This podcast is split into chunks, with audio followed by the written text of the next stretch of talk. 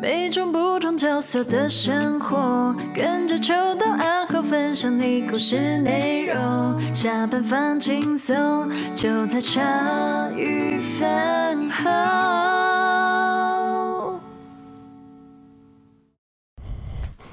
欢迎大家收听茶余饭后，我是阿后，我是晴姐。今天没有抽刀，秋刀去忙一下这样子。那个今天来的来宾的那个团体的名字很可爱，对啊，你看到吗？嗯，一开始看名字会想说这在干嘛 的？对，没错没错。我们今天邀请的来宾是五角半的品涵跟弘毅。大家好，我叫弘毅，我是品涵。嘿嘿嘿嘿嘿。那个对啊，你们五角半，你们会怎么样跟人家介绍五角半是做什么的？就是我们会跟大家介绍我们在拾荒者的议题研究跟像是社工服务的角色。嗯，对，就是我们会就是一方面是跟拾荒阿姨打好关系，然后跟就是知道就是拾荒者这群这个群体有。什么需求？因为他们是一呃，他们相对来说是比较没有被大众认识，或是在做这个议题的 NGO 也比较少，所以我们会希望就是我们透过我们的呃，可能一点力量去让大家知道说，这群人的生活形态是怎么样子，然后他们会需要什么，他们生活中会碰到什么困难，然后大家可以怎么帮助他们，或者让大家更认识他们这样的一个角色。那会有人说。啊，干嘛关心他们？因为会觉得疑惑，说就他们不是做的挺好的吗？会不会有这种声音？其实蛮多的。我们服务的对象大概有四分之一到三分之一的拾荒者是真的是他们可能做这个是年纪大了之后，他们需要有一个活动的的机会，或者要找找点事做，生活的意义感，所以才在做拾荒这样。但是也有蛮大的一群人是他们真的是需要这笔钱来作为生活的所需这样。所以其实还是有蛮不一样的状况，只是因为都会报一些比较猎奇的新闻，所以那种。比较就是钱比较呃财产比较多，那群人就会被放大检视这样子。但其实就我们想跟大家说，其实不是所有人都这样子。嗯，因为做那个也蛮辛苦的。其实我们有跟几个阿姨去推过车去做回收，因为我每次看到就是他们好像也没有什么，你说机车啊或者什么。都是徒手，我想说哇塞，然后就一个可能就这个茶几大，然后堆很高这样，然后我就想说哇塞，这一台有没有个两三千啊？两三千，你有实际去回收过吗？我没有啊。哦，真的假的？你有回收过？以前的课本那些都会拿去回收啊。就是正常来说，应该会是学校帮你处理掉嘛，就是直接拿去学校的回收场。对，要么学校，要么家里啊。就那时候就是刚好，就是有同学就讲说，哎、欸，不然我们干脆就是反正自己拿去回收场，对，就自己拿去回收。可能你们自己去卖是不是？对，就想要知道到底是多少钱。你们一学期的课本就这样直接扛去卖？对，对对，可是其其实那个体感蛮重，我觉得有十十五公斤吧，一定有吧，这么多叠起来之后，那很重。你这样换多少钱？我记得两三百块而已，其实。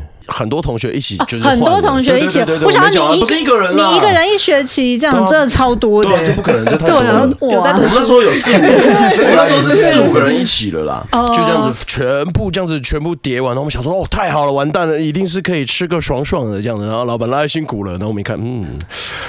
嗯，一人一杯珍奶，不是走走走走去买喝的，对，差不多是这样，就有体悟到那个辛苦，而且那时候只是课本而已，课本体积相对小。密密度比较紧啊，可是就不会像是很多那种大纸板这样子载、嗯、起来是很不方便的。而且我们那时候说摩托车，可是就更不外乎是要有时候大部分我看到的姐姐那些都是用推车啊，甚至都是骑脚踏车，然后后面这样子直接绑死死的这种，嗯、很多很多形式这样，就会很辛苦。相信来说，蛮、嗯、辛苦的。哎、嗯欸，你还没有回答为什么叫五角半？就是我们的前身其实是南极拌饭，不知道你们有没有听过？啊，我有听过。南极拌饭，哎、欸，也算是。百味的关系企业吗？不是，不是，不是，就是南极。其实像是你们之前访过时间协会的皮皮，嗯，还有让人时尚的雨衣，其实我们那时候都是南极班饭一起工作的伙伴，这样。嗯、然后后来二零二零年年底的时候，南极班饭就经营不善，决定要决定要结束这样子。Okay. 对，然后那时候算是阿德吧，就是百味的阿德，然后就来找我们说，诶，有一个企业他想要，就是关注有一个企业想要关注拾荒者的议题，然后我们有没有兴趣做这件事情这样子？然后我们那时候才又重新组织起来，就是我跟另外伙伴顺人，然后后来同意加入这样，然后我们就把它改名叫做五角半，然后那个半当然就是取南极拌饭的那个半这样。然后五角是因为我们在现在在的那个工作的地下室，我们现在那边有一间回收厂，然后是以前南极拌饭的相同的一个同一个空间这样子，现在是一个回收厂，嗯、然后那个。回收，我想这么低调会不会太低调？大家想知道吗？想啊，想啊，想。但是那个回收厂，它在的地方是南机场二期整宅的地下室。然后南机场二期整宅是一个五角形的大厦。哦。然后附近的居民会叫那栋建筑物五角。五角大厦呀，好帅！对，没错。就这是一个历史的，就是远远叫五角半。然后另外一个含义是因为我们就是取一个保特瓶卖不到五角半的钱，这样子。嗯，对，没错。以前。在我学生时期，保特瓶一个还是有一块钱呢。真的假的？有有有有，有一段时间有政府。以前的是，比如说，就像我们国中的时候，你是真的可以，就是要打电话回家，你就路上捡一个保特瓶去便利商店换，那你就可以换一块钱去打电话，这样子。哇，好酷哦！可是现在你要捡两个保特瓶了。哦，OK，哦，现在要捡两个。而且便利商店现在还可以换钱吗？不行，不行，已经不行了。对，以前是有环保署的有一个计划在补助。嗯，对对对，就是以前是希望大家可以，因为那时候资源回收还不普及，所以就希望大家多做这件事情，所以就有奖励这样子。哎、嗯，因为以前就是像那个我妈妈朋友小孩，他就是放学都会在学校收集大家不要的保特瓶，真的 就很小，大概是我国小国中的时候，他就会做这件事情，然后就是赚零用钱这样子。对对对对对。然后可是好像现在已经真的那个价格没有那么好，因为以前我听听说再早一点还有两块过这样子。做一个两块嗯嗯嗯，那应该是挺久之前，挺久之前了，可能是我很小很小的时候啊。年前，这些史料，这些史料记载啊。对，那可是你们那个时候说有有一个企业，它也要做跟拾荒相关的议题。这个企业叫做池绿，奔驰的池，绿色的绿，然后它是把很多废弃物尝试栽制成鞋子。哦，oh. 像他们就拿咖啡渣做成了袜子，然后或是他们拿我们拾荒者阿姨们捡来的保特瓶变成了拖鞋，嗯，然后里面还融合了一些废牡蛎的那种牡蛎壳，这样子，所以他们就是有致力于致力于研究各种把各种环保材质变成鞋子，然后他们。就是觉得，哎、如果他们反正都要用宝特瓶做他们的来源，如果是一个更公益性质的宝特瓶的话，他们是他们的目标，所以他们那时候就来找我们说，哎、他们愿意提供现在市价更好的价格跟拾荒者们收宝特瓶。哦，对，然后他们也想要，就是希望知道更多拾荒者相关的故事或者相关的研究，这样，所以他们就来谈我找我们合作。对嗯，哇，好特别的组织哦！嗯，直率吗？对对对对对，现在依然在一起合作中吗？对，现在还是合作伙伴。嗯嗯嗯。那可是像你们这样新开那个五角半拾荒那些大姐阿姨们。他们知道可以去你们那边吗？我们一开始南南京拌饭，因为那时候是在做社区营造，然后就认识一些社区里面比较弱势的的的阿姨，然后我们就是做五角半的时候，就是从这些原本的网路开始，就是我们有认识一个住楼上，就是本来就在做拾荒的阿姨，然后就跟她说，呃，我们有她可以来我们这边卖这样，然后就我不知道拾荒者之间有一个很奇妙的网络联络网，对对对，他们会彼此彼此就跟那个无家者一样，他们都有他们自己的联络网，对对对对对对对，他们就会知道哦哪里可以卖，他们就会。慢慢慢慢这样扩散出去，所以对我们就是慢慢的这样透过他们一些私下的网络，然后就一个介绍一个这样这样过来这样子。对，哦，刚刚说就是我们一般人想着就是啊那个阿姨就是家里三栋楼啦，只是她就是勤俭持家。那一般他们会是怎么样？嗯，就比如说做拾荒之前他们是怎么样的生活，还是说是怎么样会让他们就是踏入这条？这个行业这样子，我先补充前面，就是刚红有提到有一部分的人可能是大家想象的那样，但是其实我们在做田研究里面，我们观察到，就是拾荒者里面大概有三成的比例是为了他为了要照顾家人，就是他有一个可能要带着行动的家人，或他的家人卧床，所以他要找一份比较弹性的工作，所以他选择了拾荒工作。然后里面可能有两到三成是他在中年的时候失业。然后失业之后，他急需现金，所以他马上就做回收，马上就可以拿到现金。然后他，但他可能也找不到别的工作，所以他就会一直做这个，然后做到他老这样子。然后剩下的四成才比较像比较有钱，或者是他有一些宗教信仰，所以他来做回收，来做拾荒这样。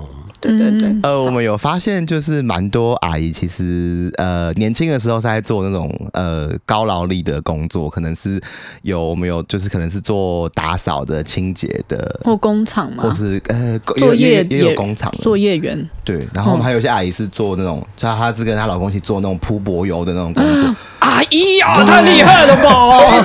太超好的哦。然后他呢，就是以前会在路上就拿那个砖头这样哒哒哒哒哒哒哒哒哒哒哒去装。阿姨呀，哇，大姐啊，体力真的很好。叫阿姨了吧？那叫选手了，太扯了嘛！一些选手这样对对。然后就是因为他那个那个时候做那高劳力的工作，但他年年长了之后，其实这些工作其实没有办法再继续做了。嗯，但是就是因为这些工作的原因，就是可能清洁啊、打扫就会碰到回收物相关的事情，所以他就想说，呃啊，然后然后加上那个时候回收物其实也非常的价价值很好，所以他那那那时候就想说，啊，那既然打扫完，那就顺便拿这些回收物去卖，然后赚个外快这样子。然后年纪大了之后，因为体力不够，可能没有办法做打扫的工作，但是回收还是有办法继续做，所以他就。就继续接下去，这样子就相对来相相比来说，跟打扫比起来，回收可能是比较轻松一点的工作。嗯，所以他就想说啊，虽然老了，但是他还是需要赚一点，就是外快，赚点零用钱。那那他就做一个，就相对来说，他可以继续做，然后呃，也比较轻松一点的，就是回收的工作，就这样继续一直一直做到现在这样子。对，就是我发现有这个状况。我比较好奇的是，因为你们那时候我看官网上写说三倍的价格去跟他们收那个回收物。哦真的哦，对，那我现在听讲，如果我是阿姨，我心想那个五角半怪怪的，卖气卖票嘿，我讲我听我听讲，嘿，三倍连靠可怜，卖气卖气，哎呀，盖危险的，三倍啊，感觉会卖掉，真的感觉好像不只是收走我的瓶子，对啊，一开始会有。一个两块，一个一块，其实是政府补助的结果。它是对，它是鼓励大家回收。对对对对，它是硬，就是用基金硬把它撑起来的。所以它就大，然后之后发现就是呃，大家其实培养起来这个习惯之后，它就慢慢的回到市场的价格。但那个时候价格还是蛮好，那时候可能一公斤有大概六七块、七八块这样子的价钱。然后是到可能呃。大概是二零一六还是二零一八年开始，就是中国那边开始开始不收呃海外的垃圾，因为以前会把海外垃圾送去中国处理，中国突然决定那时候开始不收海外垃圾，那些垃圾就到处跑到处跑，然后就有一些垃圾就流到台湾这边来，那也变成是就是因为这垃圾就相对比较便宜嘛，所以那些会收回会收回收商的呃会收回收物的厂商就想说，那我就收购国外的垃圾就比较便宜啊，那台湾的价格、嗯、台湾的。我就不一定要收这样，所以就台湾价格就会因为这些垃圾进来，所以就量变多，供给变大了，对，供给变超大，所以价格一直跌，一直跌，一直跌，一直跌，一直跌，对，然后所以它就从六块一路降降降降降降到现在剩下两块钱。但是现在还有洋垃圾的问题吗？现在还应该是还，反正就是那时候一直就让它跌下来了，对，然后就停在这个价格，然后再加上就是毛鹤平其实也不是一个太好。处理的回收，因为它需要一定的技术，你才有办法处理。然后体积也很大，所以也不是所有回收商都很爱收这些东西，所以变成是供给量就越来越多，但是又没有很多人愿意要处理这个东西，所以它价格就一直一直跌，一直跌，一直跌。嗯，对。所以回到刚刚最一开始问题的本质是，现在目前是会收三倍还是六倍的价格给其他那个吗？我们现在是一公斤十二块。哇吼！对，那十二块当然是刚刚有提到的尺率，它。提供了很很好的价格给阿姨们，这样子对。然后你刚刚是说阿姨们会不会想说，嗯，这群人怪怪的？对对，这群是不是诈骗集团？会不会搞骗呢？我不会收回收，然后又跟我拿身份证。有，我们现在要身份证，可能是有可能有要身份证吗？就是我们一开始做田野的时候，其实蛮辛苦的吧，因为。确实像像刚刚欣姐讲的阿姨们就会觉得很奇怪啊，就是这群年轻人一天到晚要来找我聊天，就是而且他们通常他们就很习惯卖完就走，但他们卖完我们就会扣着他的钱，然后拉拉一张板凳，然后硬要跟他聊天，强迫的想尽办法跟他讲话，对，想尽办法要更认识他，或是想要知道他工作状况怎么样，这样。想说好像这个。六倍有点不划算。做这个工作就是为了，也不想要跟其他人多讲话。哦，就是卖了我的钱钱拿走，我丢个照啊。现在越讲越多，一开始会很排斥吧？姐姐一开始是防备心很很高的，就是我们像我们刚能够说出他们为什么做回收，其实大概要等到一年后或是一年半之后，我们才有办法真的理清他们为什么要做回收。他们一开始就会说这个很轻松啊，我老了没事做啊，可以赚钱，很棒啊，就是他们他大概就会给你这个理由。但是你真的要花很多时间让他信任你，或是你真的要参与他很多他的家庭在阶段很多不同的改变，才会慢慢知道哦，为为什么他要做这个选择。这样，你们一开始想要做五角半那个空间，不只是要给他们比较好的价格，也希望就是真的可以关怀他们。可是好像他们不太习惯被关怀的感觉。对，因为其实就是拾荒者一直以来都是一个。呃，他们防备心很重的原因，是因为他们做这个工作，一方面他们呃会受到很多邻居啊或是里长的指责，然后再加上就是可能在做这个家里，家人也会有点不谅解，说就是你年纪这么大了，为什么要把自己搞得这么脏啊，或者什么？所以他们就是因为这种种种的这种负面的形象，他们会觉得，然后他们做这个工作其实嗯没有什么价值，所以他们也很不敢跟别人。谈起他们在做这个工作的原因，或是或是辛苦，就是怕会怕会被别人瞧不起啊，嗯、所以他们就是来一开始我们去找他们聊天的时候，他们就会很排斥，因为他们就很不想要。你要干嘛？对对对，对，对，你想知道什么？你是不是想探听什么的？对对对对，因为不会像我们就是聊，比如说啊，你在五角半哦当社工，你怎么会想要做这个？你就会讲你的想法，你在这个甘苦谈什么？可是他们是完全没有办法跟人家讲，就是这个行业。因为一般在外面好像大家听到“拾荒者”这三个字的标签，我觉得大部分是比较负面的。我觉得，嗯，或是他们一开始也会担心我们是环保局派来的，哦，因为他们常会被检举啊什么的，这样。OK，因为其实就变成说，很多回收物他们可能是要堆积在他们自己家，或是。呃，就是公共空间，什么走，哎、欸，那叫什么？他们自己公寓的那个外面啊，就会变成大家就会觉得很闲这样子。对啊，哎，我想要多问一个问题，欸，因为我一直好奇，就是不是以前垃圾落地，后来改不落地，然后又有回收车一起来嘛？那我就想说，那这样会影响到他们就是做拾荒的业绩吗？呃，我们有。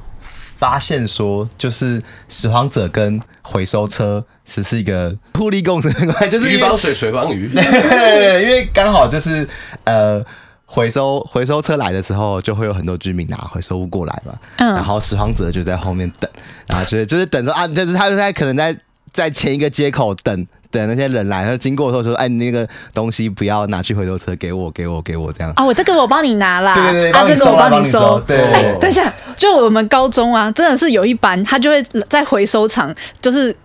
对，所有来那个倒垃圾，尤其是回收的人说：“哎，这个我帮你拿去倒。”然后他们班自己就会把所有保特瓶回收起来。就我们高中那时候，就是还有一块钱的时候，就他们班，因为他们班就是班费，然后一个礼拜可以煮一次汤圆或火锅请大家吃，然后那种。好聪明哦！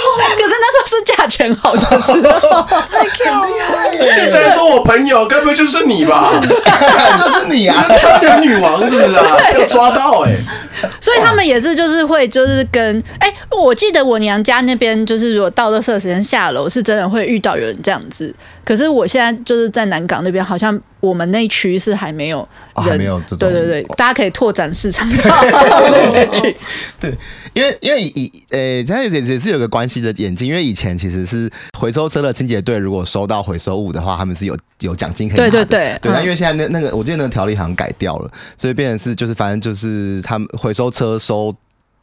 再多清洁队也不会有多拿到什么钱，然后反而还要多做更多工作这样子，所以有时候回收回收回收车的清洁队就会啊睁一只眼闭一只眼，那个拾荒矮在那里，那那就那他如果要要拿的话，那啊，我也变轻松一点，这样。对对对，哦、可是那如果之前有奖金的时候，就不就变成是竞争吗？对，他就会把石荒矮赶走，就说你不要来这里。那他甚至是可以就是叫警察还是之类的，哦，是可以检举啊什么的。以前以前是会到这么紧张的关系，对。那现在就比较没有，甚至还会有我们还有碰到清洁队是，因为阿姨是整理东西，可能会有些垃圾什么的，然后那个清洁队就会跟阿姨说啊，你就直接把垃圾就整理完就往上丢丢，哦，因为不用特别装袋子，就就丢一丢，给你一个方便这样子。哇，我们现在其实关系蛮好的。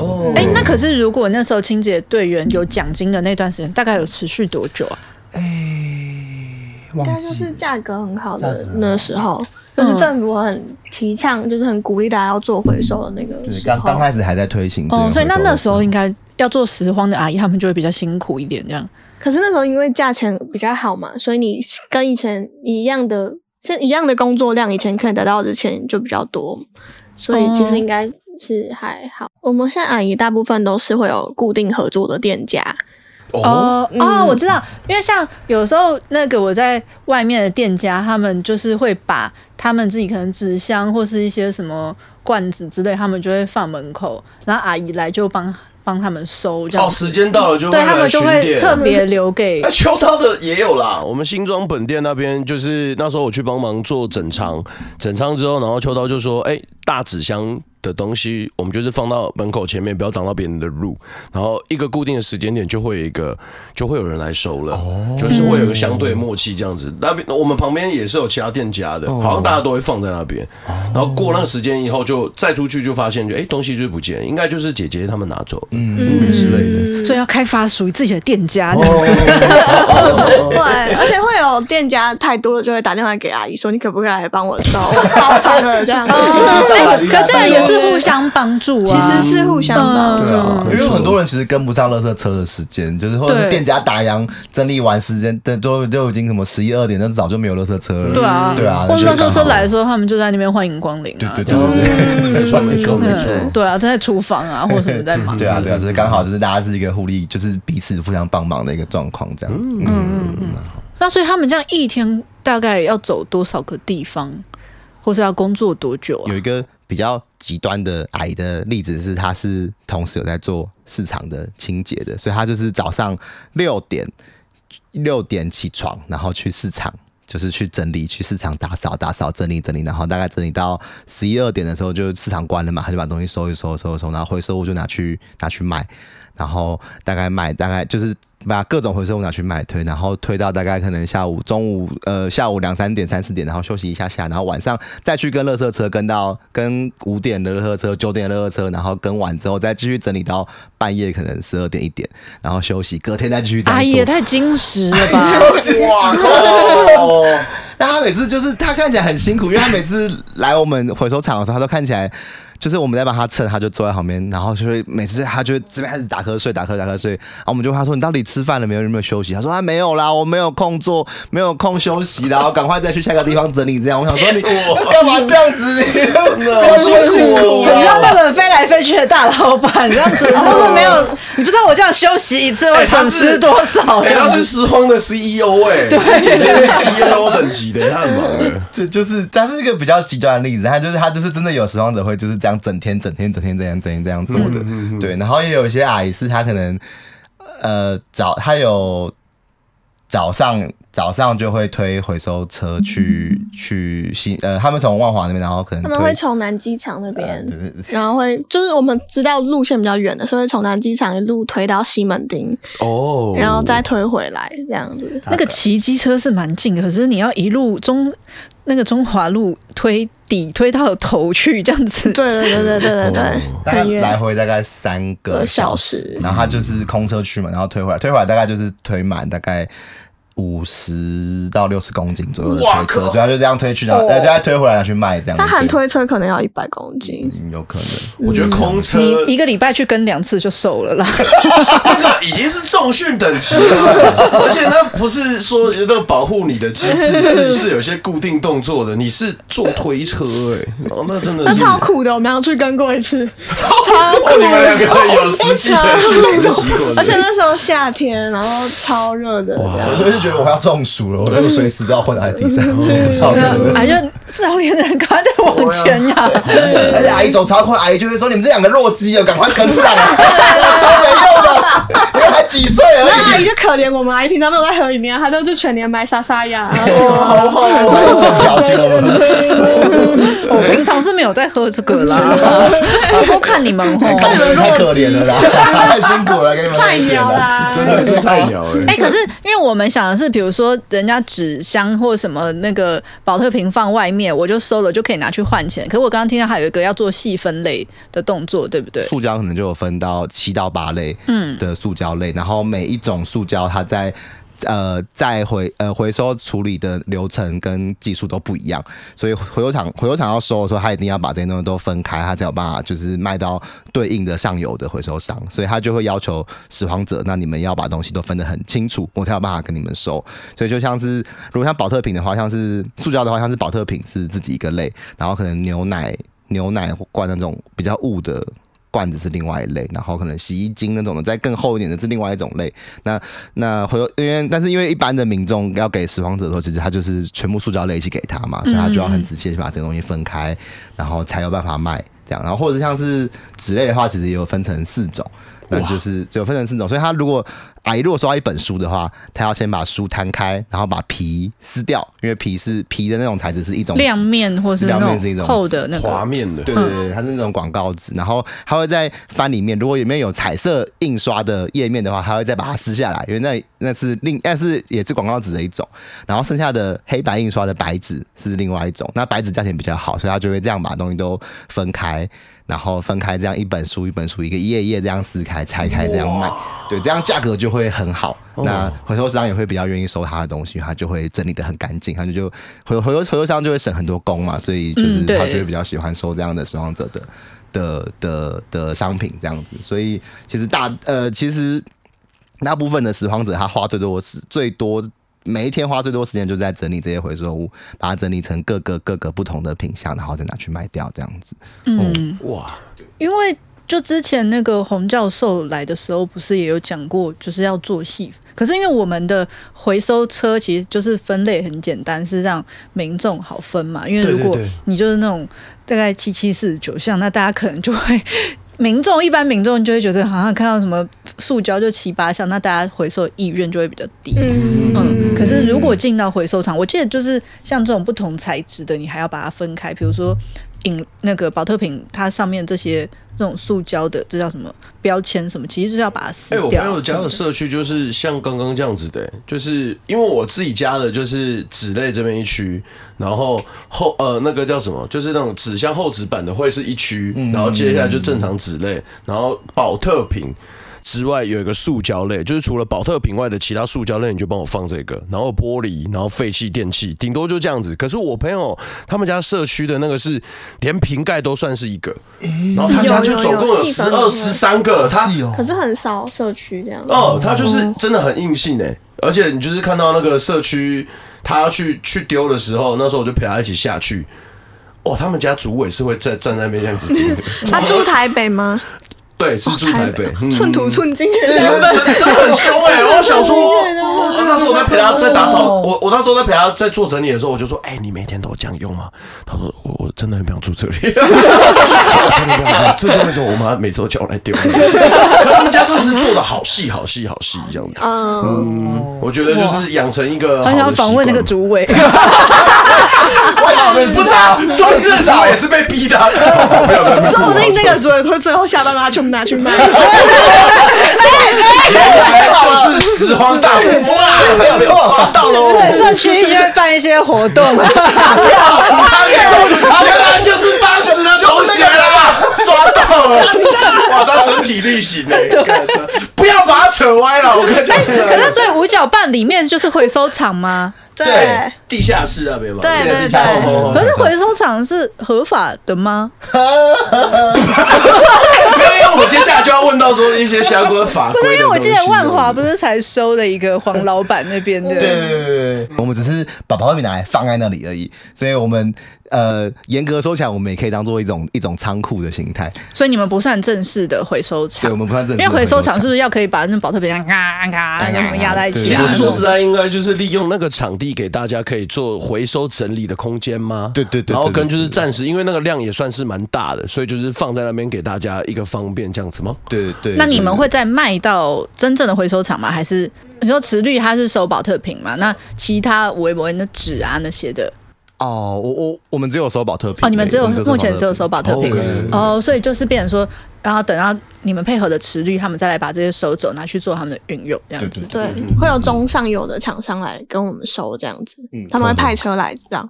对，OK。嗯，然后你有看到新闻，就是万华有一个很历史悠久五十年的回收厂。哦，我就想说，回收厂收了，我的想法就是啊，就再去。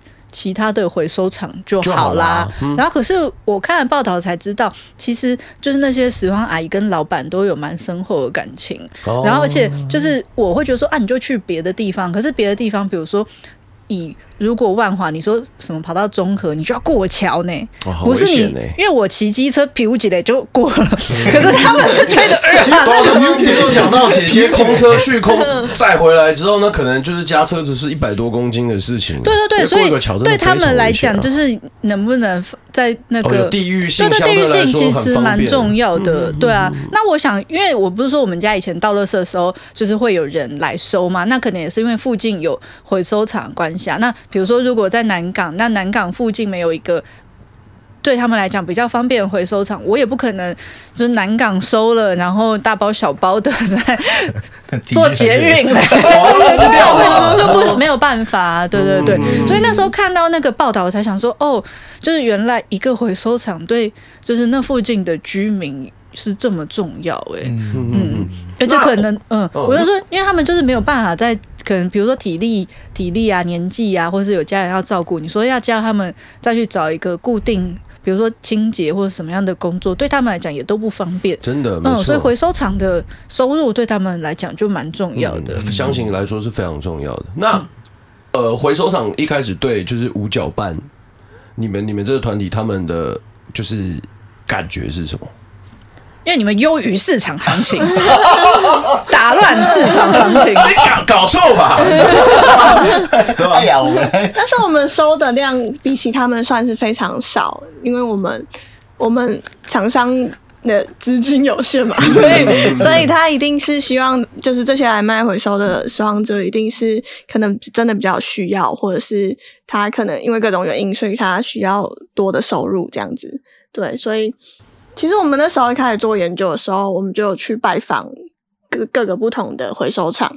那每个回收厂的态度可能不太一样。那刚好这次新闻的宝兴街的回收厂是那时候我们在访问的时候，老板帮了蛮多的忙的。嗯，就是嗯，后来才知道他其实在万华帮了很多人很多忙这样子。对，像是。就是那时候，因为我们要访问拾荒者嘛，然后哎，然后他就会特别点几个拾荒者，说：“哎、欸，你可以去访问他。”或者他就会说：“哎、欸，这几个几个几个，然后你可以问他。”然后我们就会说：“哎、欸，现在回收业、回收厂啊，这事情怎么样？”然后他就会跟我们分享这样。哎、欸，没有他点名，可能他们都不想跟你讲话、欸，对不对？不会啦，因为阿姨可能对你们比较有防备。老板点名啊，然后还可以聊一下。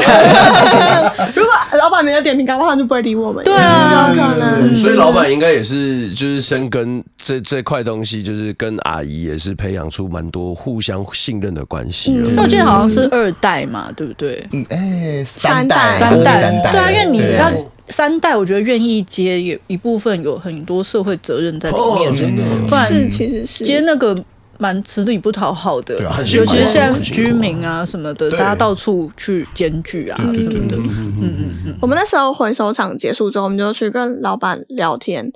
然后其实我们我们自己在收保特瓶，我们就知道很多阿姨她来的时候，我们说收保特瓶那里面就会有一些有的没的，就是她可能年纪大了，她也分不清楚，然后什么的，或者是有些阿姨她就是想说没关系啊，不会被发现啦这样子。对，然后我们我就跟老板讲这件事情，这样，然后老板那时候的回答就是说他他也会发生这些事情，就是他就会睁一只眼闭一只眼，因为他觉得他就是要生活嘛，他就是为了生活他才要这样子，就这个阿姨才要这样，对，嗯嗯，所以他其实。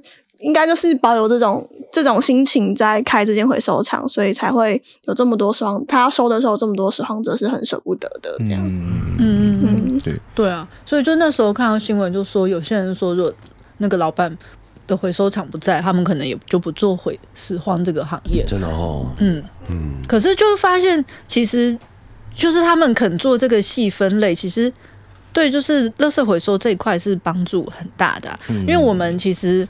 我们每一天制造垃圾，然后每天倒垃圾，我们就会觉得，就是上了垃圾车，这一切就与我无份无关了。就是政府、国家，他们就会找一个就是很棒的方式来处理这些东西。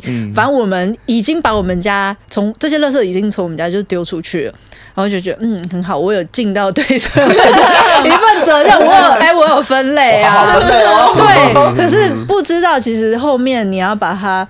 做成真正可以回收再利用的东西，其实还需要经过这么多的分类。嗯、对啊，对啊，对啊，就只是像阿浩刚刚讲的，就是做做细分类这种工作，其实一般人是很很不想做，会觉得很麻烦的。对对，但如果给拾荒者做，他们想说，那我做这个既然可以赚钱的话，那我就会认真的做。那我就觉得，就是其实。可以感觉到是拾荒者，其实对这不管是民众的方便，或是对整个社区的环境，其实都蛮有帮助的。对啊，对啊，所以其实是或或者是跟他一起的回收厂，其实也是就是让这些事情更更能够运作的一个一个很重要的设施，这样子。所以我们也希望就是让大家知道说，他们其实是一个很重要的东西，那大家可以想办法跟他们共处，这样子。嗯，对对啊，因为我们之前就是我刚刚提到洪教授，他就是在做就是呃。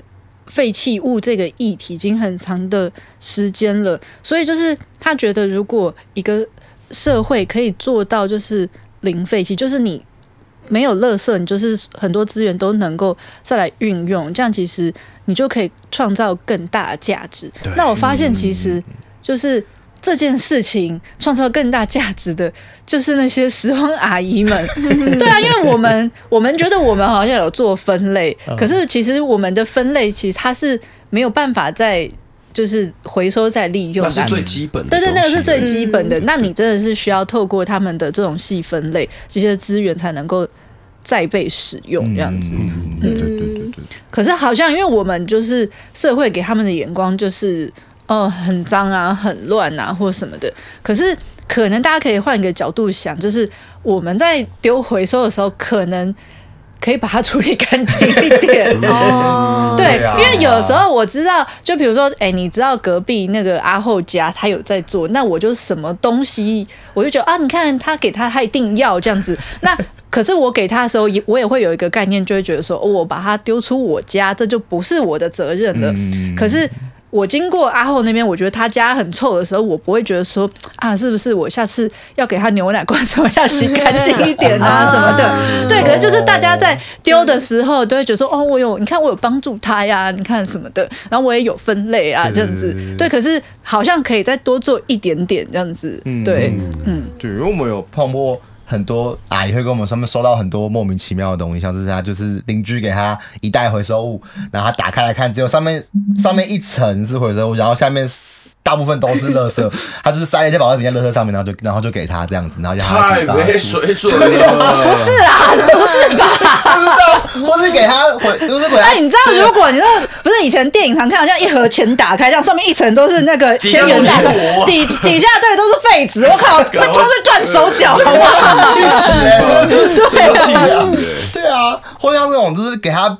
给他便当盒嘛，就是想说可以回收，但是打开里面，打开里面还有一整只就是鸡腿的骨头，这样、oh、根本根本就没有丢，然后就放，然后就丢给他这样。哦，oh. 对，然后就是就是跟刚刚欣姐讲一样，就是真的是这些东西如果没有做好。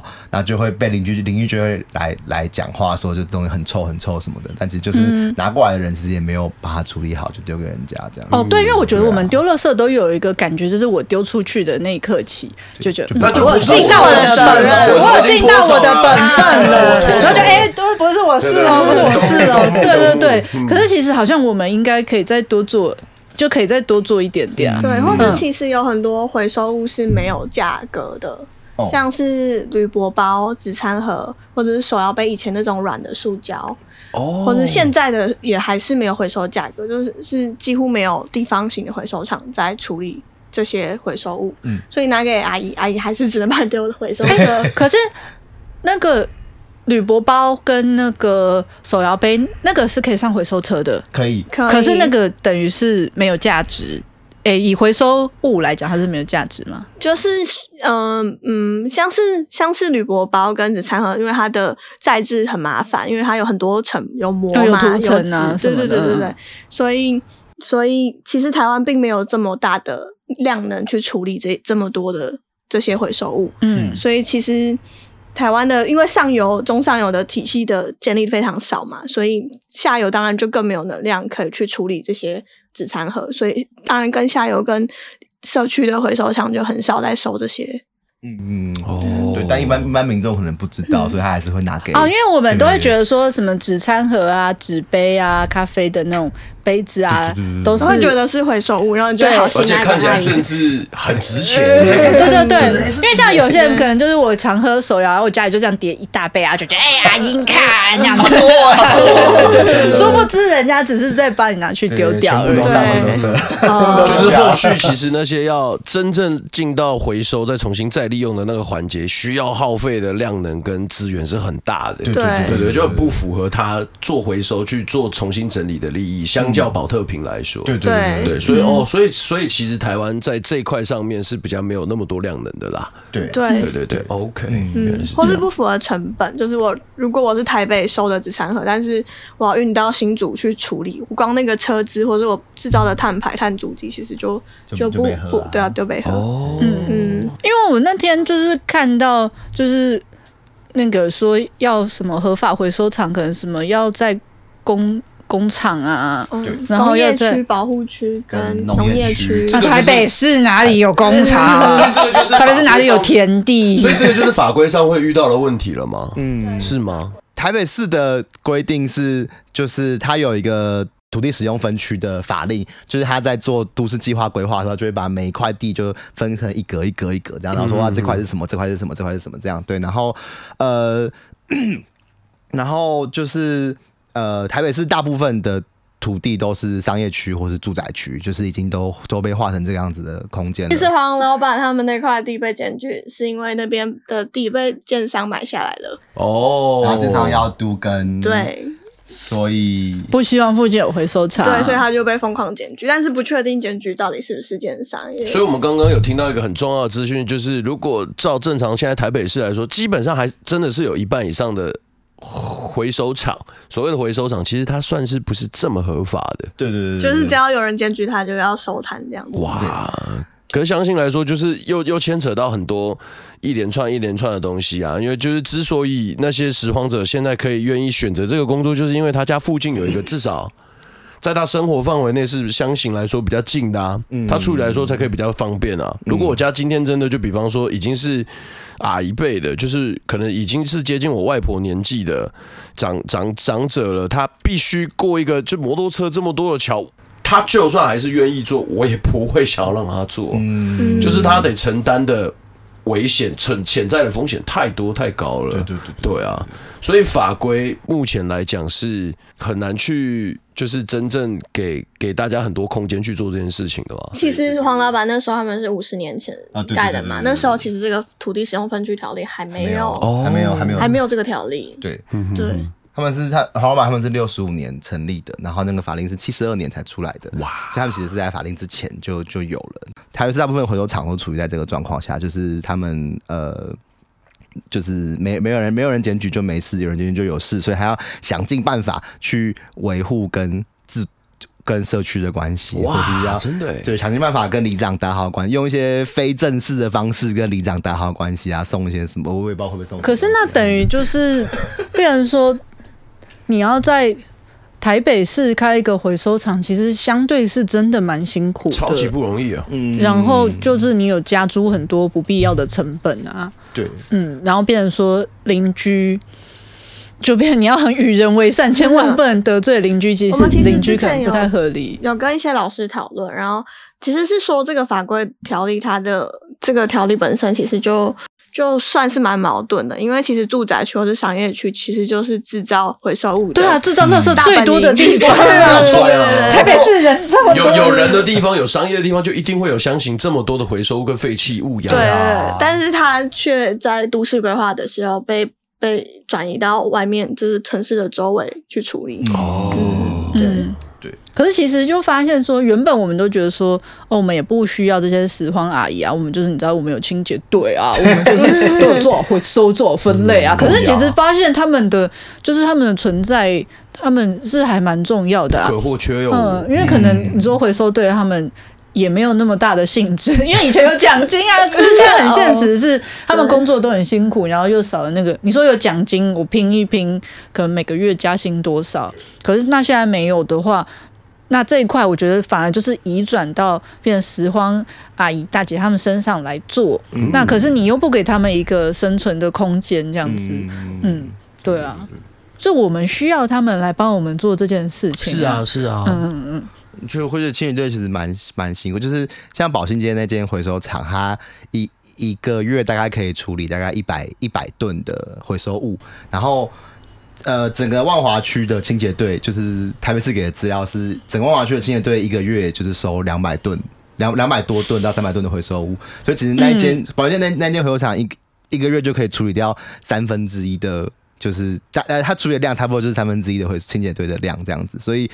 呃，等于是如果把那些回收厂收掉的话，那这些量就会全部都塞给清洁队，那清洁队的工作量就会大幅暴增。但是因为他那个、嗯、他清洁队能够跑的车或者什么，他就是那么多，每天就有限呀。对啊，每天都有限啊，所以他等于他也没办法处理到那么多清洁队。那我们也不知道这些回收物到底要怎么办才好，就是不知道谁可以处理，不知道会去哪里这样子。可是就变成说，我们就是处理垃圾的成本会。越来越高，对对对，可能要聘更多的人，嗯、然后他买更多的车，但是又没有那么多、嗯。可是就是一般我们以前会比较难看到这些东西，就觉得说这个东西是不必要的这样子。嗯、只是如果真的这样翻开来看的话，其实真的是台北市我们六都就人口最多、制造最多的垃圾，其实是非常需要有很多量能来帮我们处理这些东西的。嗯嗯嗯、那他们在城市里面帮我们。做了这些细分类，让这些东西可以顺利的回收再利用，变成有价值的东西。可是又不不给他们生存的空间，这样子，对，就会被赶走。嗯嗯嗯，所以就除了社会的眼光，然后好像政府也没有办法改善，就是这一块，给他们多一点的空间，这样子。那如果对于五角办来说，就是。我们刚刚讲到这些东西，那你们有没有就是觉得，就是政府的角色，或者是社区邻里间，就是你们怎么看待这件事情？要怎么样去做改善？我们当前才可以做出更好的，就是对于这整体环境，无论对拾荒者，甚至是回收厂，会有更好的就是改变。来开始你的表演，哎，还互吹了一下，看看到两个人都互相费玉清，没有理由。让我们互道，你快点。呃，哎、欸，我觉得首先第一个是。就是回收厂，地方型的回收厂是拾荒者生活必，就是像宝兴街那样子的地方型回收厂是让拾荒者可以生活的必必要的条件嘛。那怎么样让回收厂能够跟社区好好的共存下来，就是政府可以做的第一件事情。嗯、那因为现在很多回收厂碰到的问题，就是居民会说啊，有噪音啊，有废气啊，然后那些有气味、啊，对，有气味，对对对对对，各种东西的的问题，所以他就会邻居就会很反弹，但是。另外一方面，从回收厂角度来看，就是说啊，我这块地不合法嘛，那我不知道我什么时候会被赶走，我不知道什么时候会被检举，那我干脆就我也我也那我，我的设备都弄最简单、最阳春的，对，我让我随时被赶走。我如果哎，我花大钱去做好一点的设备，什么没有噪音哦，哦，就像刚刚说的，那就是何必呢？回收回收其实后面真正要去做回收的时候，其实是要你你们刚刚说的什么压缩啊，然后去做整理的。可是当我投下了资源进来之后，然后。我跟旁边的关系可能刚好又没有那么好，我就频频被检举的状态下，那我势力得撤的话，那我干脆就不要用这些东西就好了。嗯，我觉得有一个最阳春的是被堪用就好了。对啊，是这样。嗯，所以如果假设如果有一个合法，他他们能够好好合法，然后好好的在这边经营，他就可以好好的把这些设备升级。就是它就会更有动力去把这些设备升级。那升级，当设备升级的同时，他也会让就是周边的居民就比较不会呃影响就比较不会那么大。那这样子的话，它其实有一个可以就是可以共存的机会。这样子对，然后就是所以就第一个是可能政府的法规要重新讨论，或是重新规划一块呃可以使用的地，让回收厂可以进驻这样子，然后让它呃好好的经营，然后好好的跟附近的邻居有一些和平共处的机会这样子。对，第二个我觉得政府可以做的事情是，政府现在的态度比较是，反正我有清洁队了啊，有清洁队做就好啊，你们就慢慢慢慢的被淘汰吧，就是。他们其实，哎，我就一开始也会觉得说，这个就是一个旧时代的产物啊，这样子。对对对对，那怎么就是反正就是有清洁队，我们应该是不需要这些，对对，会有这种想法，不需要这些回收阿姨的这样。哦，但是其实，呃。从那个数据上可以看得出来，就是呃，其实拾荒者跟回收厂这样的一个系统，还是处理掉蛮大量的，就清洁队的。对啊，一百吨呢，一个月吓一跳，哎，是三分之一的量，哎，对啊，他们全万华区哦，对对对对对，其实蛮多的，所以我们会觉得说，那政府其实应该重视这件事情，那呃，让回收厂跟拾荒者的那个重要的程度被看见，就是你们不应该让他们只是消失了，而是让他们就是。呃，让这个产业重新再更健全一点。那包括可能回收价的控制，因为回收价格越来越低嘛。那如果让回收价可以维持到一个呃平安全的水准，让拾荒者跟回收厂都有利利润可以赚的话，那他们就可以让这个生态比较健全一点，然后让大家就是也比较愿意去可能买一些设备或者做一些比较好的升级，那他就会做得比较好这样子。那或者是说，呃，提供这一群拾荒者，呃，有一些。比较正式的保险，呃，像是劳保啊，或者什么样子的东西，让他们工作上其实是有保障的，他们就可以好好的做事情，那不用担心说哦，可能受伤了不知道怎么办啊，或者是被邻居检举不知道怎么办。就如果有一个比较完善的法令的规定，然后看见他们是。对城市有很大贡献的一群人的话，那就会我觉得是一个很重要的一件事情。这样子，我又不知道我在讲什么，没有，其实很棒啊，其实很棒。你不要讲完自己心虚了，我听得很不对，我觉得听得很认真，然后你自己都会心虚这样子。因为没有接话是觉得，哎，你这样讲真的蛮好的，然后你不要讲完自己心虚，那个气势就弱了。不是啊，你现在就很像你知道那个总总统总统不是 总统不是变打吗？然后已经问完他问题，他已经非常有自信。然后讲完之后，我我我绝对不会上，我绝对不会上。我想知道，没有人这样这样子跟我选举，知道吗？气势维持住啊！气势气势，你刚才讲的很好，不要不要紧张。好，气势气势气势。或或是好，我接下去哦。好，来来来来。好，或是就是现在一直在推。怎么换你不行的？我想听，我想听的，今天的。他笑一个倒抽，怎么办？那你不要往他那边看，你往这边看，看我们啊。或是台湾其实在往一个，或是全球在往一个近零转型的目标前进，就是我们尽量不要使用一次性的垃圾，或者不要使用一次性塑胶，我们尽量不要制造回收物。所以其实你以长远的来看，或许拾荒者确实是会在某一个时刻真的就不需要这一群人存在了。嗯，但是。从现在到那一段时间，真的到那个目标，其实是非常遥远的。但是环保署就是你不能因为觉得那个目标在那里，就不顾这段期间可能这群拾荒者会影响到他的生计，会影响他的生活，或者社区里面依然有废弃物的问题要去面对和处理，这样子。嗯，确实的，确实的。就之前废弃物教授不是有来过吗？对啊。当当这些东西都不再需要的时候，就也可能就是大家已经真正意识到，就是。就是维护环境跟环保，然后回收这些事情，是对我们下一代或是接下来的世世代代来说是这么重要的事情。可是，在达到那一段路之前，还有超级超级远的距离要走的。在这中间，你必须就是。会有慢会有阵痛期嘛，而且这阵痛期是非常长的。如如何大家就是用互相理解的心态，然后互相就是给大家更多包容的空间，我觉得才会对这些真正在做这些事情的人来说有更友善的环境。对对对，他才会有更多力道跟力量去做他们能做的事情啊。嗯、我觉得大家都会有自己要做事的出发点嘛。有些人可能就是他觉得他老了，老老年的时间他可以。就是做一些贡献呐，这是蛮好的。有些人他真的就是为了家里面的人要维持一份生计，那他们在做这这些事情，最终还是为为了他自己的生活而努力的嘛。可是他在做这件事情，对我们整个大环境来说是非常重要的。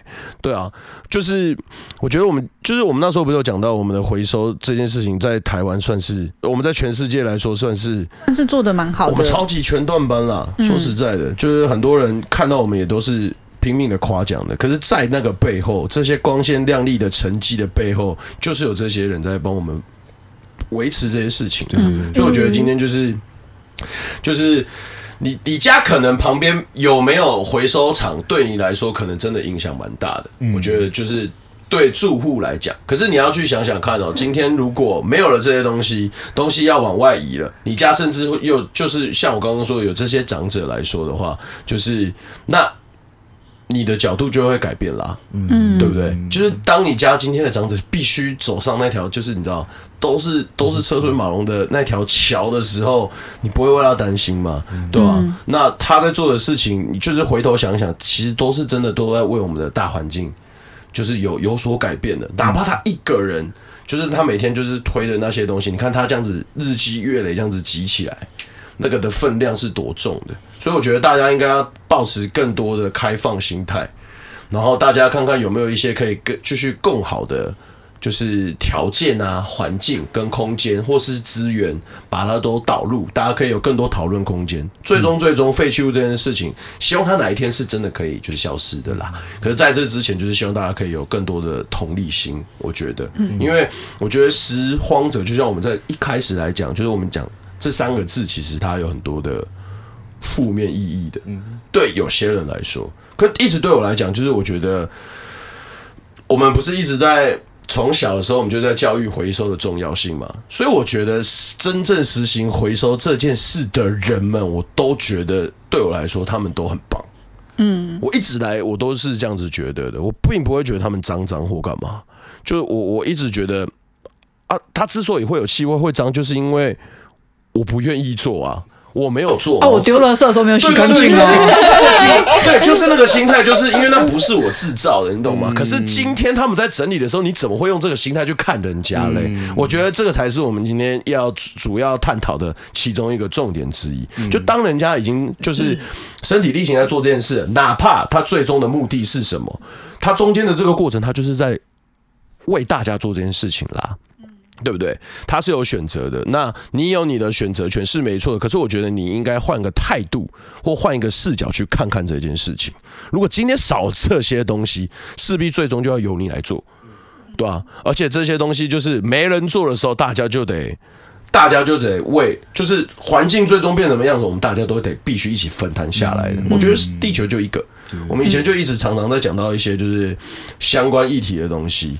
我觉得这个东西是很很共业的啦，不会永远只会有一群人的问题。那现在看下来，就是有点像是，哎，大家有就是你知道，有时候就是睁一只眼闭一只眼，然后有点踢皮球的心态。我觉得大家都可以互换一下，那就是也感谢有像这样的组织存在啊，对不对？有做了相关的田野调查，然后让我们知道，就是拾荒者的阿姐、大姐跟阿姨们，他们为何而做，而。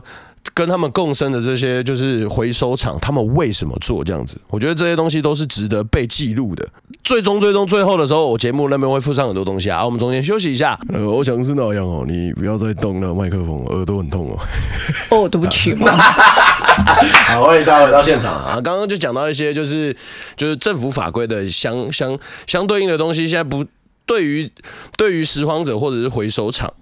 这样的角色来说是不太友善的。然后，周街边的邻里来说，大家在那个看待这些人的想法上面，我觉得也要有更多就是就是呃开放的角度去，对对对对对，去看，大家才有办法有一个。就是场域可以一起去把这件事情好好完成啊，因为没有他们就不会有今，就是。他们现在在处理的量能，其实还是相对应来说是很大的。嗯，对，就是对于我们来说是不可或缺的角色，这样子。嗯嗯嗯，没错。对啊，对。那五角半是希望就是扮演什么样的角色？一方面是让大家看见，就这群人的贡献，跟这群人呃。需要被呃大众需要怎么样去好好对待这群人？对，一方面是这个，那所以我们有办像是呃呃拾拾荒体验这样子的活动，实习生。实习生就有点像那个街游体验，对对对，街街街游体验，对，没错没错。就是在那个活动里面，我会会请阿姨来当我们的讲师，然后我们会请，就是会请阿姨。有阿姨愿意吗？不会很害羞。哎，不要啦，不要找我啦，我哪会讲话？我要恭维。好了，去当啦，烦死了。是不是这样子？是不是这样？没有错。看你要怎么样把他拱上台。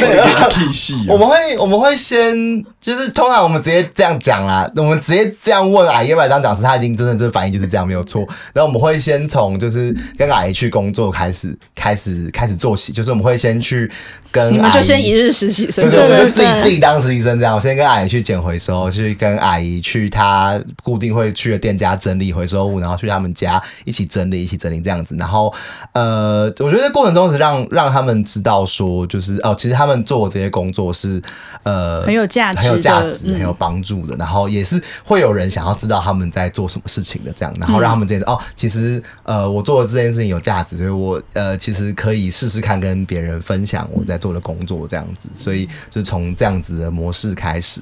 那当然也是要花蛮长一段时间的啦，就是我们可能呃。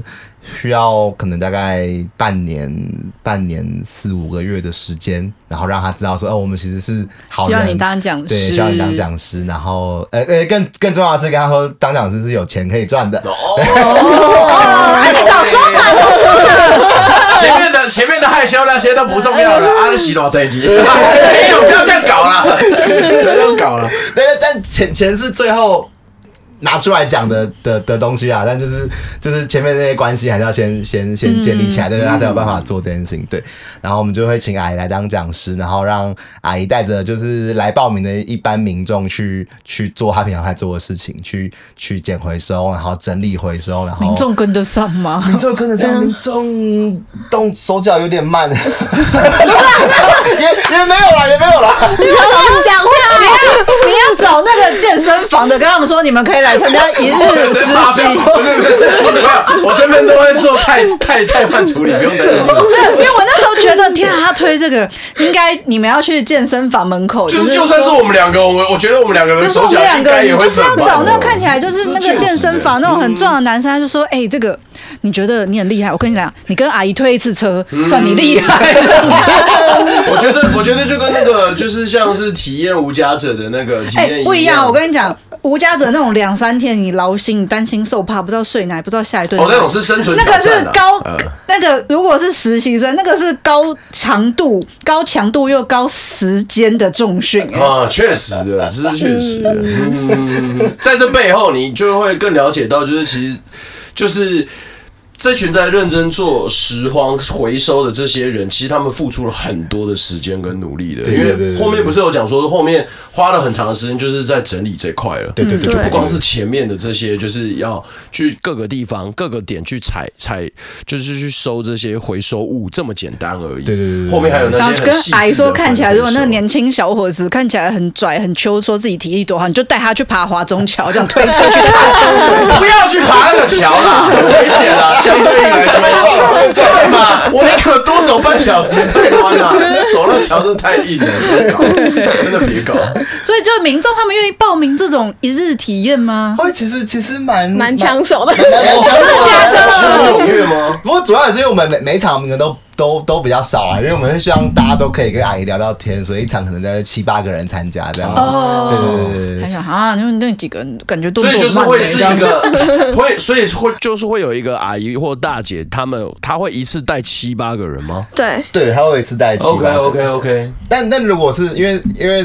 可能大概一两个小时而已，所以我们就是不会真的让他们走那么远。那可能会挑一间阿姨平常常去，然后量比较多的那种店家。像我们有个阿姨，她会定期去收那种就是帮人家装数据机的那种工厂，然后就会有很多那种数据机的纸箱嘛。嗯、然后他那个那个阿姨就会说，他平常可能要花可能三四个小时才把那边整理完，但如果因为有很多人来，可能一个半小时就可以把它弄完，其实他也蛮开心的啦，嗯、就是那个东西很快就可。可是大家也会想到说，天啊，就是我们七八个人都要花那么多时间，嗯、然后对啊，那阿姨一个人要搞这些东西，嗯、对、嗯，所以就是会在过程中。让他们知道说哦，阿姨其实平常做这些事情其实真的是蛮辛苦的，就是没有像大家看到的一样哦，就是把路上东西捡一捡就可以拿去卖钱，没有，其实要花非常大量的时间。然后我们还会请他们去帮忙整理，就是阿姨可能有一些回收物她来不及处理完，那我们就会带他们去整理，像是会整理一些呃保保保特瓶之类的，就是我们会邀请他们把它保特瓶呃就是。踩扁嘛，然后把他们就是把民众拿的保健品就稍微分类一下，然后就会有很多保健品里面有些酱油啊，嗯，卫生卫生纸啊，嗯、或是一些过期的。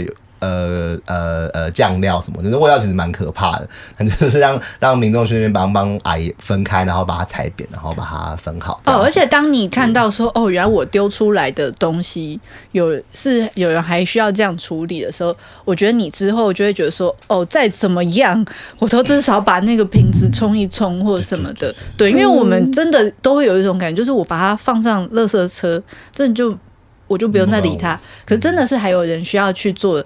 这样子，我们真的以为啦，就是垃圾车会把它载到一个就是高科技的厂嘛，然后就噔噔全部倒下去，然后就噔噔噔噔，就是你知道我们的一般城市的人 就是可能脑内是这样子，可是我们都不知道那个程流程嘛，对啊，就是现在讲的时候都可以讲的很好听啦，可是我觉得不得不说的就是，比方说我现在喝的东西，它现在算是无糖类的东西嘛，那有时候偶尔都喝到手摇，或者你喝牛奶、喝豆浆，当我真的要去。做回收这个动作的时候，就是我们在最基本回收这个动作的时候，我有时候会甚至懒到，就是我不想要把那个膜剥掉啊，吸管都插着，我就直接先丢进我家的垃圾桶。哦，对。可是当我真的要去到我家，当当我真的要去到我家的就是回收区的时候，我就势必得做这个动作啊。嗯，我不做就是一定会影响到很多人的，这是确实的。然后有一次我就是看到。就是我，我觉得这就是一个小小故事分享。因为有一次我就发现我妈，就就碗我都已经洗好了，就我发现我妈还在那边洗有的没的的东西，然后就想要过去跟她打哈哈。我说你又在忙什么？她就一个眼神就是瞪过来，然后一看，哎干，就是那整个洗手槽都是回收物，就是我们家的回收的东西，她就在一个一个清。她说你这样子人家怎么丢？哦，对啊。可是所以就当下就是觉得说，那个心态的调整是得慢慢培养的。所以我觉得有这样的体验，体验就是类似像是体验一日体验的这种东西，我觉得大家都可以。就是如果你对这这方面的事情是很有兴趣的，或者是你从来都没有用这种角度去看回收这件事情的话，我觉得你可以去跟着阿姨，就是去体验看看。因为我觉得就是最终最终我们大家都希望这个环境变好的，这是最终最根本的问题，就是。呃，回收它带来的效益，它带来的就是那些就是利润什么的，我觉得那些都是其次。可是最重要的是，我们之所以可以继续继续的，就是好好的。享受这这片就是我们一起共有的这个环境，就是必须要靠大家一起继续维持啊，嗯、对不对？等到下一代、下下一代，他们都不再看到干净的河流，然后干净的海洋，那些就是漂亮的那些山水，如今都被废弃物跟垃圾完全掩盖之后，就是我们再怎么样去巨细靡遗讲说，你知道，就是你知道，就是爷爷奶奶年轻的时候那片山林是多漂亮，那那都是空谈了。我觉得那些东西最终都会沦为空谈，可是我们不希望走到那个地方啊，所以才会有像五角办这样的组织，然后那些回收的大哥大姐们，然后那些回收厂的老板们，他们在尽心尽力做这些事情啊。当然，就是清洁队他们也有他们很辛苦的地方。然后我们刚刚前面有提到，就是曾经在法规还没改之前，那些奖金让大家就是比较有点竞争的状态。那还好，现在这个东西是已经比较好转了嘛。对不对？现在大家是比较共生的状态。可我觉得最终最重要的是，就是如果可以的话，今天这一集主要就跟大家讲的就是，在做回收的层面其实是很很广的。嗯，就是广到就是不光是这些，就是已经在靠这些赖以为生的人们，最重要的是我们每个人其实都跟回收有很大的关系啊。对，但你看今今天在录音的这个阶段，大家都总是会口渴的，还是会有瓶瓶罐罐很多东西啊。对啦，带回去我们洗干净给海的。整桌最胖的就就喊喊了没人，好不好？就他喝水而已，最优秀好不好？他水水补水，再喝一口水。哎，啊，可是我就我就觉得就是如果哎，所以如果我们回头来讲的话，就是五角半是有相关的就是粉丝团或者是 有粉专有粉专嘛，对不对？那就是如果接下来的就档期有任何的活动是都我们多久会办一次活动？我们。一个月一次，一个月一次。如果我们没有偷懒的话，开始吃炮了。没有偷懒的话，对，假操作。刚刚好，我跟你讲，刚刚口红有点稍微，就是你知道，就是连他都有点怀疑自己在讲话的时候，然后我看平涵那个手直接去掐过他脖子，在掐什么呀？就自己也在那讲话。如果我没偷懒的话，如果确定的话，别搞啊！等一下，我在讲说，不是你。你们就带带回来五角半的角色，就是带一面是带社会大众认识这群人，然后里面也去对这些阿姨关怀。因为我觉得你要让一个阿姨从就是来你这边卖回收到她愿意当讲师，其实是真的一个很漫长的过程，欸。就是从说她。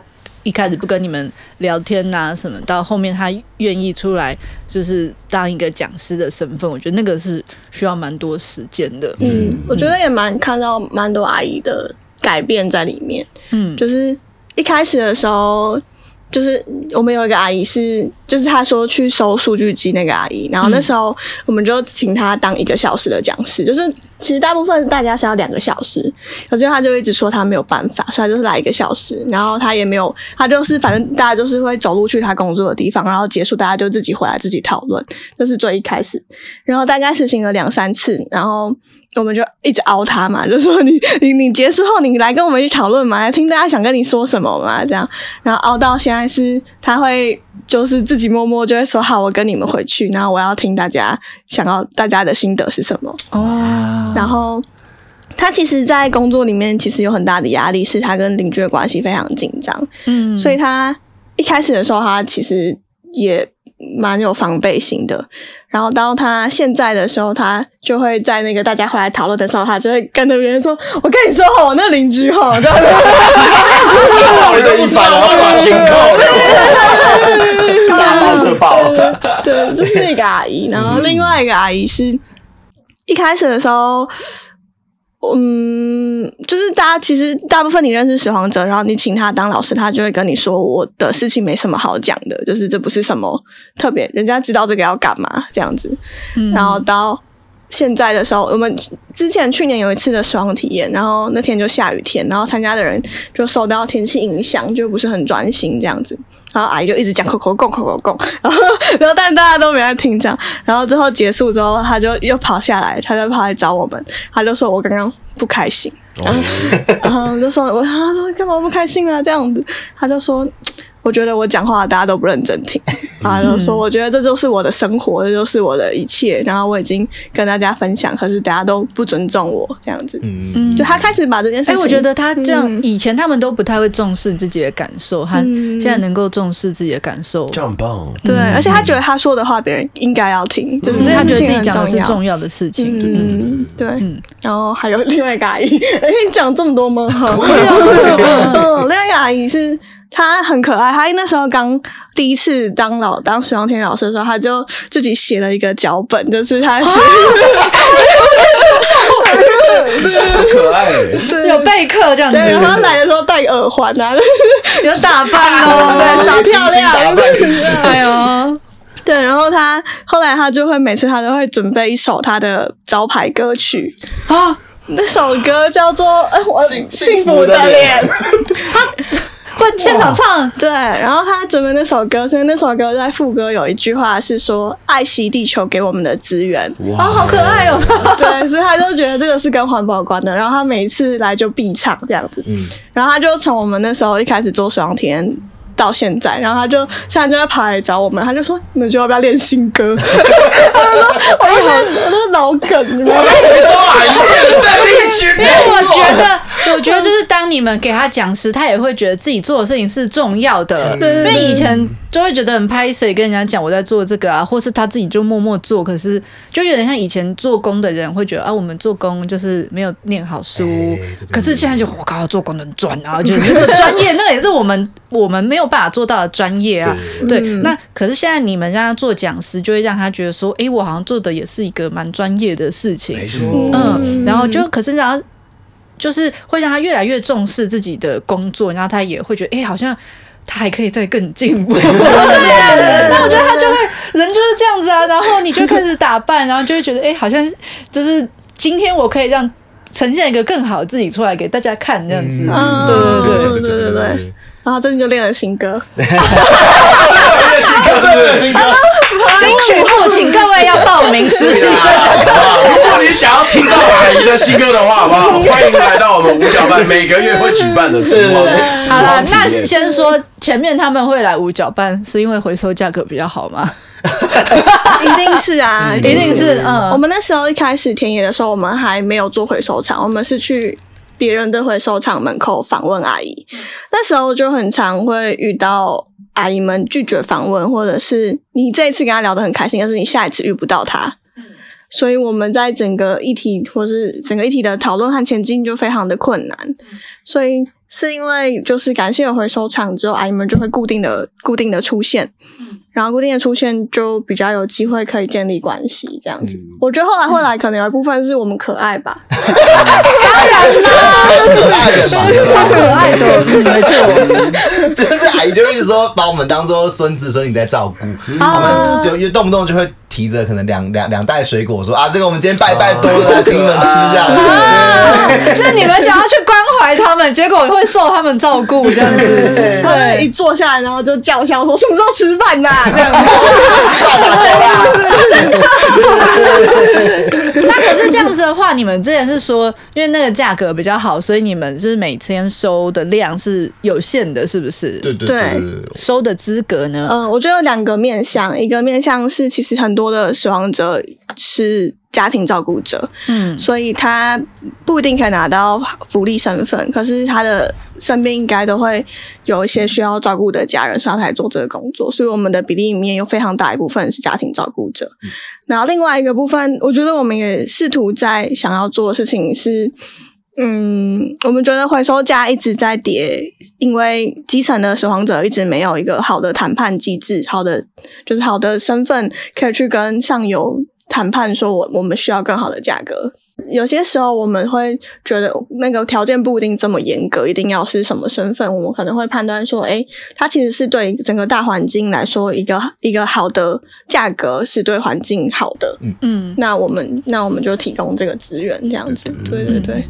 嗯，错，所以就从就是开始做五角半，然后慢慢让阿姨其实只是来，就是感觉你们只是一个回收厂，所以我觉得一开始就是只是因为价格比较好，就是一个不给他钱，然后拿板凳价，那个价格比较好，可就比较麻烦啦，对啊，价格好啊，那就是要。花比较多时间这样子，对对对，我觉得就是多了这样子的组织，就成为了。也也有点润滑的概念这样子，嗯，对啊，然后也可以一边做调查，帮他们记录故事之外，然后大家就互相帮助，对对对，对。啊，最终你看姐姐们就是也有帮助你们啊，就觉得你们都是孙子孙女这样很可爱，互相照顾这样子，然后跟回收厂那边也打好了关系这样子，那希望未来就是真的可以在政府法规相关上面可以看到更多的配套，因为你看就是回收这个东西，如今到我们。现在这个时候，大家已经对回收这个东西已经很有。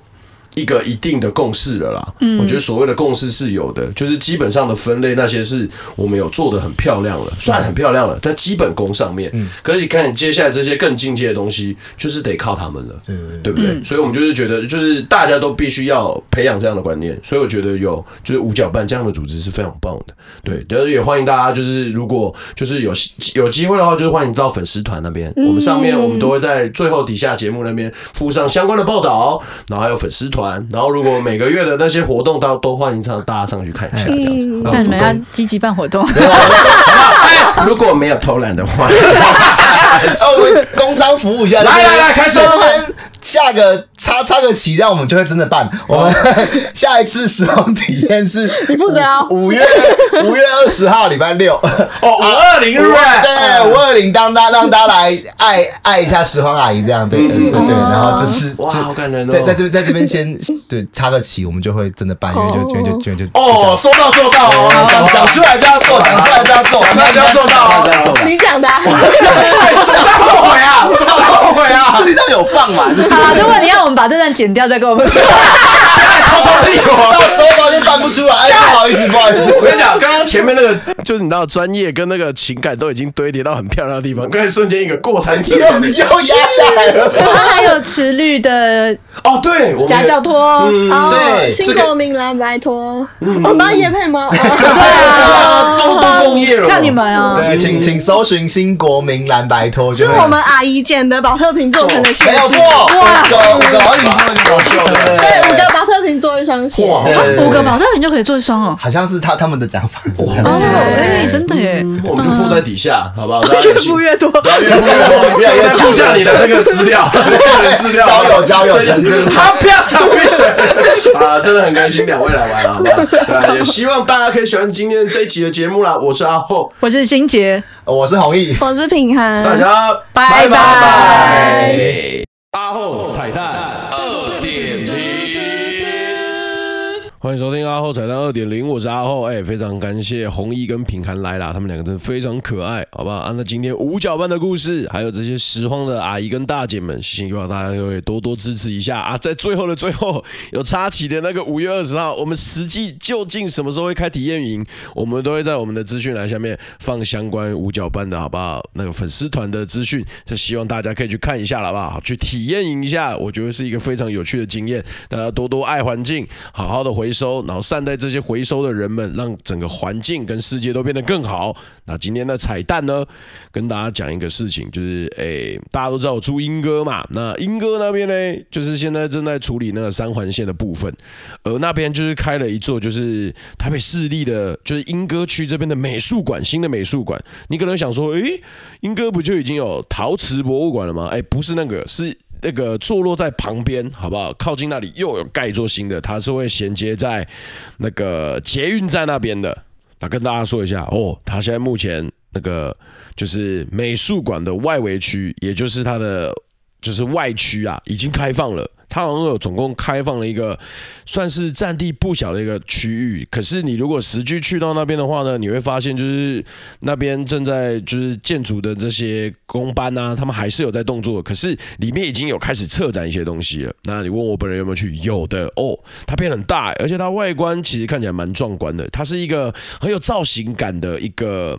建筑物我很难解释，就是如果你有亲自去到的话呢，再欢迎你在饭团这边好不好？跟大家一起聊一下。而那边已经开放了，在四月十五号的那一天就已经是开幕日，就是它外面的展区已经开放。